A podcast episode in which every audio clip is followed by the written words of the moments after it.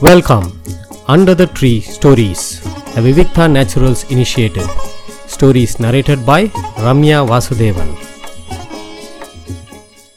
இன்னைக்கு திருக்கோளூர் பெண் பிள்ளை ரகசியத்துல திருக்கோளூர் பெண் பிள்ளை ராமானுஜரை பார்த்து சொல்லக்கூடிய இன்னொரு வாக்கியம். இங்கு பால் பொங்கும் என்றேனோ வடுக நம்பியை போல அப்படிங்கிற வாக்கியம். அதுக்கு அர்த்தத்தை பார்க்கலாம். எல்லா சம்பிரதாயங்களையும் கடவுளை விட ஆச்சாரியர் அதாவது குருவே ரொம்ப உயர்ந்தவர்னு சொல்றான். ஸ்ரீ வைஷ்ணவா எல்லாருக்குமே ஆச்சாரியன் தான் ரொம்ப முக்கியம். ஆச்சாரியன் தான் தெய்வத்திற்கு சமமா சொல்றான். சுவாமி தேசிகன் வந்து தன்னோட ஆச்சாரியனை விட உயர்ந்ததாக வேற எந்த தேவத்தை தேவதையும் நான் மதிக்க மாட்டேன் அப்படிங்கிற மதுர கவிகள் வந்து அவருடைய கண்ணினம் சிறுத்தாமல தேவும் மற்றறியேன் அப்படிங்கிறார். அதாவது தன்னோட ஆச்சாரியனான நம்மாழ்வாரை தவிர வேற எந் யாரையுமே எனக்கு தெரியாது. எந்த தெய்வத்தையும் எனக்கு தெரியாது அப்படிங்கிற. அதாவது ஆச்சாரியன் அதாவது குரு எப்படின்னா கோவில் இருக்கிற பெருமாள் வந்து நடமாடாத தெய்வம். அச்சையில் அப்படியே இருக்கார். ஆனா நம்ம ஆச்சாரியன் வந்து நடமாடும் தெய்வம். ஆச்சாரியனுக்கு பல பெருமைகள் உண்டு. ஆச்சாரியன் எப்பயுமே தன்னோட சிஷ்யால வந்து அப்படியே அன்பொழுக என்ன தப்பு பண்ணாலும் மன்னிச்சு ஏத்துப்பாராம். அதுக்கு பல சரித்திரங்கள் உண்டு. ராமானுஜருக்கு நிறைய சீடர்கள் உண்டு. அதுல முக்கியமானவர் வடுகு நம்பி அப்படின்னு சொல்லிட்டு ஒரு சீடர் இருந்தாராம். அவர் வந்து அஹ், வடுக நம்பி நிறைய வடமொழியில பல ஸ்லோகங்கள் எழுதியிருக்கார். குரு பக்திக்கு ரொம்ப சிறந்த எடுத்துக்காட்டாக இருந்தவர் இந்த வடுக நம்பி. ஒரு சமயம் ஸ்ரீரங்கத்துல பெருமாள் வீதியில உலா வர பெருமாள் புறப்பாடு ஆறுது. ராமானுஜர் தங்கியிருக்கிற மடத்து வாசல்ல பெருமாள் வந்து சேவை சாதிக்கிறார். அப்ப வந்து அஹ், நம்பி உள்ள ஏதோ வேலையா இருக்கார். அப்ப ராமானுஜர் வந்து நம்பி அரங்கன் உலா வரா சீக்கிரம் தரிசனம் பண்ண பெருமாளை சேவிக்க வான்னு கூப்பிடுற வடுக நம்பி வரவே இல்லை. நான் என்னோட பெருமாளுக்காக அடுப்புல பாலை காய்ச்சிட்டு இருக்கேன். வெளியில வந்தா பால் பொங்கி போயிடுங்கிறாராம். அதாவது வாசல்ல பெருமாள் புறப்பாடு ஆறுது ஸ்ரீரங்கம் பெருமாளை சேவிக்கவான்னா உள்ள நான் பால் காய்ச்சின்னு இருக்கேன் அதுதான் எனக்கு முக்கியங்கிறார். ஏன்னா பால் முக்கியம் இல்ல. அதை காய்ச்சறது வந்து யாருக்காக? தன்னோட ஆச்சாரியனான ராமானுஜருக்காக காய்ச்சறாரு. இந்த காரியத்தை விட்டுட்டு வந்து வாசல் நின்று பெருமாளை சேவிக்கிறதுக்கு கூட எனக்கு வசதி இல்லை அப்படிங்கிறாராம். அதே மாதிரி ராமானுஜர் எப்ப ஸ்ரீரங்கம் பெருமாளை சேவிக்கிறதுக்கு உள்ள போனாலும் கூட வந்து அவரோட சி சிஷ்யரான இந்த வடுகு கூடவே போவாராம்.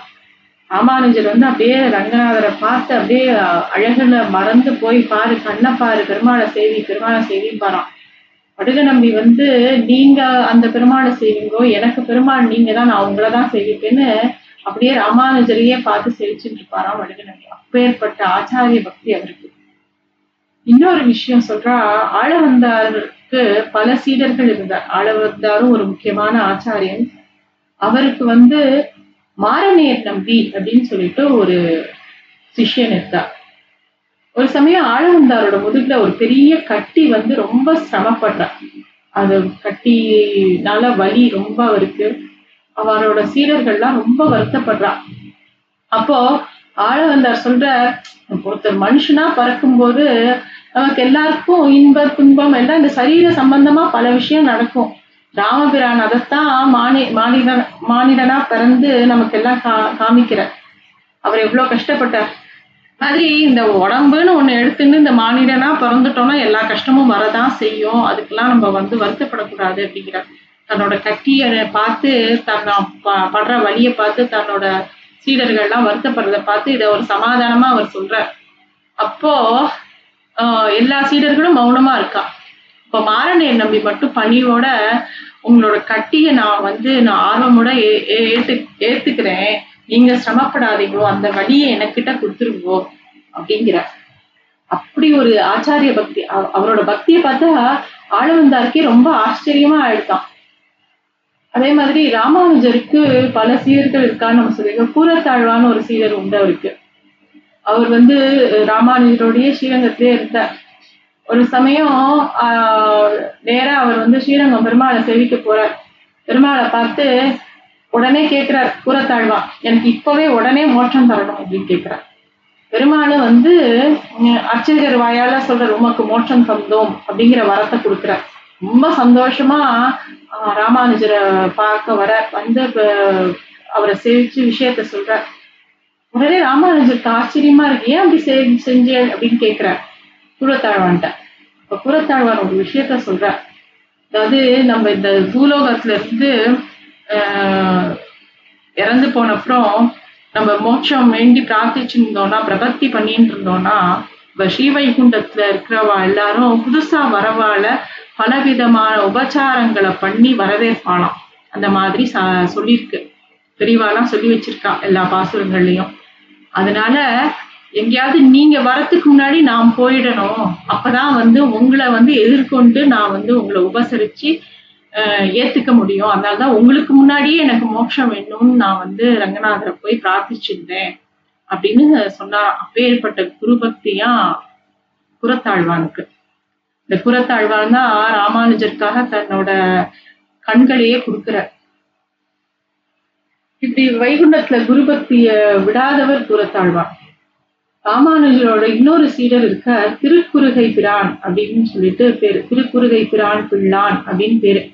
ஒரு சமயம் அவர் வந்து கொங்கு நாட்டுக்கு போயிருக்கார். ஒரு வைணவர் வீட்டுல தங்குற அங்க தங்கியிருந்தா எல்லாரும் வந்து பெருமாளை பத்தியே பாடின்னு இருக்கா. இவரு இவருக்கு ரொம்ப கோவம் வந்து அந்த ஆத்தை விட்டு வெளியில போயிருக்காரு. ஏன்னா ஆச்சாரியனை கொண்டாடாம பெருமாளை கொண்டாடுறாளே. ஆச்சாரியனை பத்தினா கொண்டாடணும் அப்படின்னு அவருக்கு கோபமா. அது மாதிரி ராமானுஜரும் ஒவ்வொரு சீலரும் ராமானுஜர் மேல வச்சிருந்த பக்தி ரொம்ப அலாதியானது. அதே மாதிரி முதலியாண்டான்னு ஒரு சீடர் அவருக்கு வந்து பெரிய நம்பிகள் அஹ், அவரோட மகள் அத்துழாய். அவரோட குரு வந்து பெரிய நம்பிகள் அவரோட மகள் வந்து அத்துழாய். அவ திருமணம் ஆகி அவளோட புகுந்த வீட்டுக்கு போறா. அங்க போனா அவளுக்கு வந்து அந்த காலங்காத்தால நீராட போறச்செல்லாம் தனியா போக பயப்படுறா சின்ன பொண்ணு.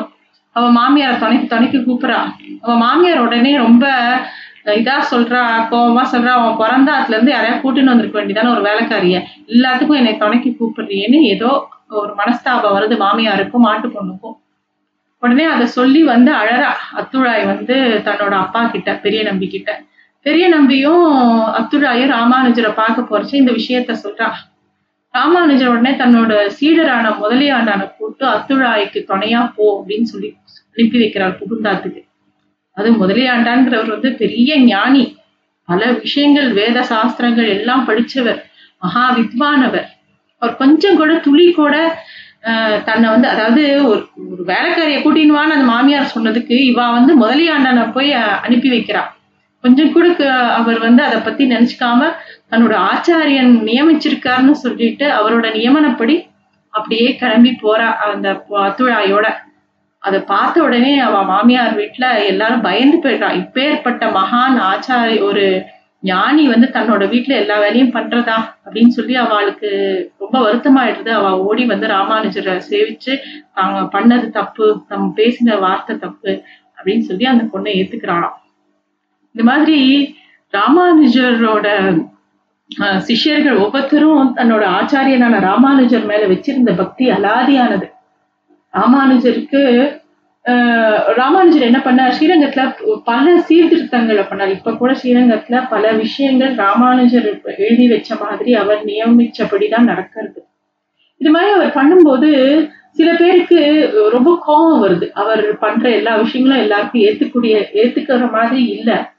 அப்ப என்ன பண்றாரு? ஒரு மனுஷன் வந்து ராமானுஜர் எப்பயும் பிக்ஷை எடுத்து சாப்பிடுவார். அப்ப வந்து அவருக்கு பிக்ஷை போடுறதுல விஷத்தை கலந்து போட்டுடுறார். அதை கலந்து போடுற அவருடைய மனைவி வந்து பண்றது மகா பாவம்னு தெரிஞ்சு அவளுக்கு கையெல்லாம் நடுங்கிறது அவள் கண்ணெல்லாம் கலங்கிறது. அதை பார்த்த உடனே ராமானுஜர் புரிஞ்சுட்டுறார் ஏதோ விஷயம் இருக்குன்னு சொல்லிட்டு அந்த சாப்பாட்டை சாப்பாடுல தூக்கி போட்டுறார் அதுல இருந்து அவர் வெளியில எங்கேயுமே பிக்ஷை எடுக்கவே போகலை. பேசாம வெறும் ஜலத்தை மட்டும் குடிச்சிட்டு பேசாம இருக்கார். இந்த விஷயத்தை கேட்ட உடனே அவருடைய ராமானுஜரோட குருவான திருக்கோட்டியூர் நம்பியிருக்கு மனசே தாங்கல. அவர் வந்து தன்னோட இன்- பெரிய நம்பியோட சேர்ந்து திருவரங்கத்துக்கு வேக வேகமா வரார். தன்னோட சிஷ்யனான ராமானுஜருக்கு வந்து இந்த மாதிரி அவர் எதுவும் சாப்பிடாம இருக்காரேன்னு அவருக்கு மனசு தாங்கல வரார். அது நல்ல கோடை காலம். காவேரி ஆத்துல அப்ப தண்ணி இல்லை ஒரே மணல். இப்ப போனாலும் மணலா தான் இருக்கும். அங்க அவர் அங்க போற காவேரி ஆத்த தாண்டி மலர்ல நடந்து வந்துட்டு இருக்கார் திருவரங்கத்தை நோக்கி. இப்ப ராமானுஜரும் தன்னோட ஆச்சாரியன் வராருன்னு கேள்விப்பட்ட உடனே நேர்ல எதிர்கொண்டு அழைக்க இவரும் போற அந்த காவேரி மழ மணல் நடுவுல நினைச்சு பாருங்க நல்ல வெயில் காலத்துல நல்ல கொதிக்கிற மணல் எப்படி கொதிக்கும். ஆச்சாரியனை பார்த்த உடனே ராமானுஜர் விழுந்து விழுந்து சேவிக்கிறார். அப்படியே நெடுஞ்சாண்டியா விழுந்து சேவிக்கிறார். இவர் திருக்கோட்டியூர் நம்பி வந்து போதும்னே சொல்லல. போதும் எழுந்துருங்கோன்னா தானே எழுந்துப்பார் அவர் சேவிச்சுட்டே இருக்கார். அப்ப வந்து பக்கத்துல கிடாம்பி ஆச்சான் அப்படிங்கிறவர் வந்து ராமானுஜரோட சீடர். ராமானுஜர் இப்படி கொதி மணல்ல விழுந்து விழுந்து சேவிக்கிறத பார்த்தோன்னே அவருக்கு பொறுக்கவே இல்லை. ரொம்ப கோச்சுன்றார். திருக்கோட்டியூர் நம்பியை பார்த்து இது என்ன அநியாயம்? வணங்கியது போதும் எழுந்துரும் நீங்க சொல்ல வேண்டாமா? இப்படி ஒரு அழகிய பூமாலை இப்படி கொதி மணல்ல போட்டு கருக விடலாமா? என் குருவோன ராமானுஜரோட திருமேனி என்ன ஆகும் அப்படின்னு சொல்லி கோச்சுக்கிறார். கோச்சிண்டு தன்னோட ஆச்சாரியனான ராமானுஜரை வாரி எடுத்து கண்ணீர் மல்க அப்படியே அணைச்சுக்கிறார். இந்த பார்த்தோடனே திருக்கோட்டியூர் நம்பி கொஞ்சம் கூட கோவப்படலையாம். இடம்பி ஆச்சானை பார்த்து சிரிச்சுட்டே சும்மா ஒரு சோதனைக்கு தான் நான் இப்படி செஞ்சோம். குருவோட அதாவது தன்னோட ஆச்சாரியனோட நலன் மேல யாரு அக்கறையா இருக்கான்னு பார்த்தேன். உனக்கு தான் அவர் மேல ரொம்ப அக்கறை இருக்கு. நீ தான் இனிமே அவருக்கு தலிய பண்ணி போடணும் அப்படின்னு சொல்லி அவரை நியமிச்சாராம். அவரும் ரொம்ப சந்தோஷமா கிளம்பி ஆச்சானும் அந்த ஆஹ் திருப்பணியை தானே பண்றதா ஏத்துண்டாராம். இந்த மாதிரி பல கதைகள் ஆஹ் இருக்கு. ஆஹ் அந்த குரு மேல ஆச்சாரியன் மேல இருக்கக்கூடிய பக்திக்கு பல கதைகள் சொல்றான். சில கதைகளை நம்ம இப்ப பகிர்ந்துட்டோம். அது மாதிரி இந்த வாக்கியம் திருக்கோளூர் பெண் பிள்ளை சொல்லக்கூடிய இந்த வாக்கியமானது இங்கு பால் பொங்கும் என்றேனோ வடுக நம்பியை போல அப்படிங்கிறது தான் வாக்கியம். நன்றி. Thanks for listening to stories under the tree a Vivikta naturals initiative